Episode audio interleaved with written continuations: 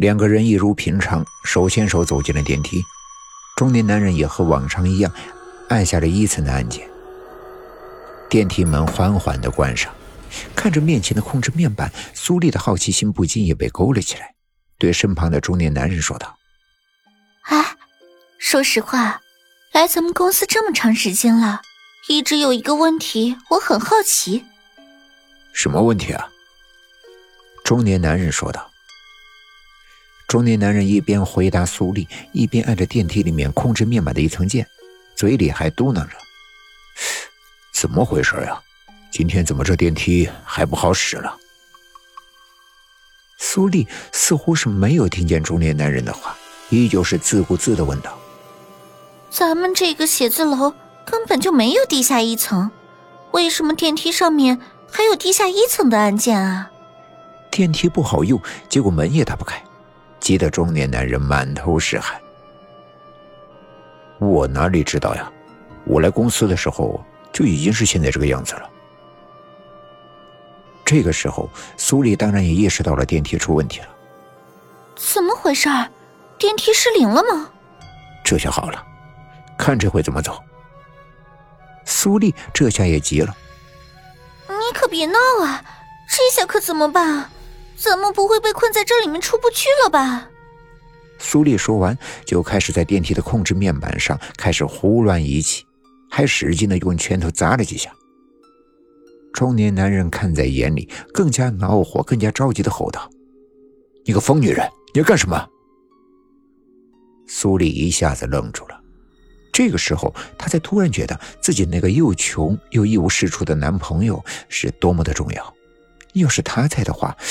那就好了，最起码他还会修电梯啊。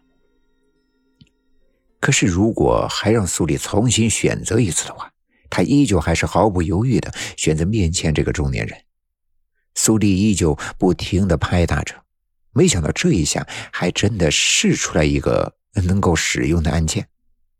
可是这个按键一试出来，两个人却是面面相觑。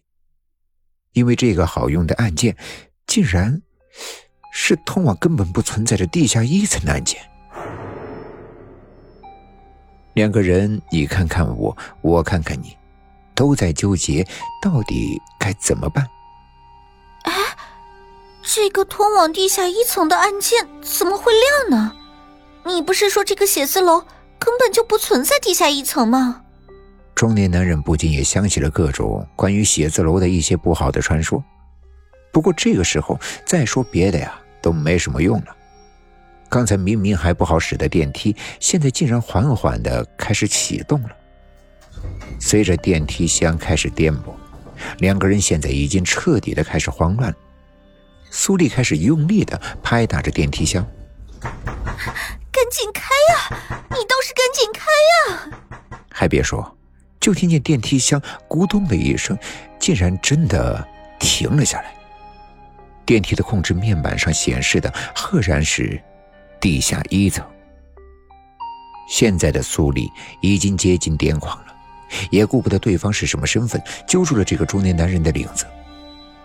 你跟我说实话，这到底是怎么回事？你要是想玩老娘，你就直说，我他妈又不是不从你，你给我玩什么花花肠子？中年男人这时也有些气急败坏，抡圆了，照着苏丽的脸上就是一个大嘴巴子。你个婊子，老子想要玩你，还用费那么大的心思吗？还真他妈拿自己当盘菜了！两个人在电梯里一阵的扭打撕扯，忽然苏丽一个趔趄就撞到了电叫箱的控制面板上。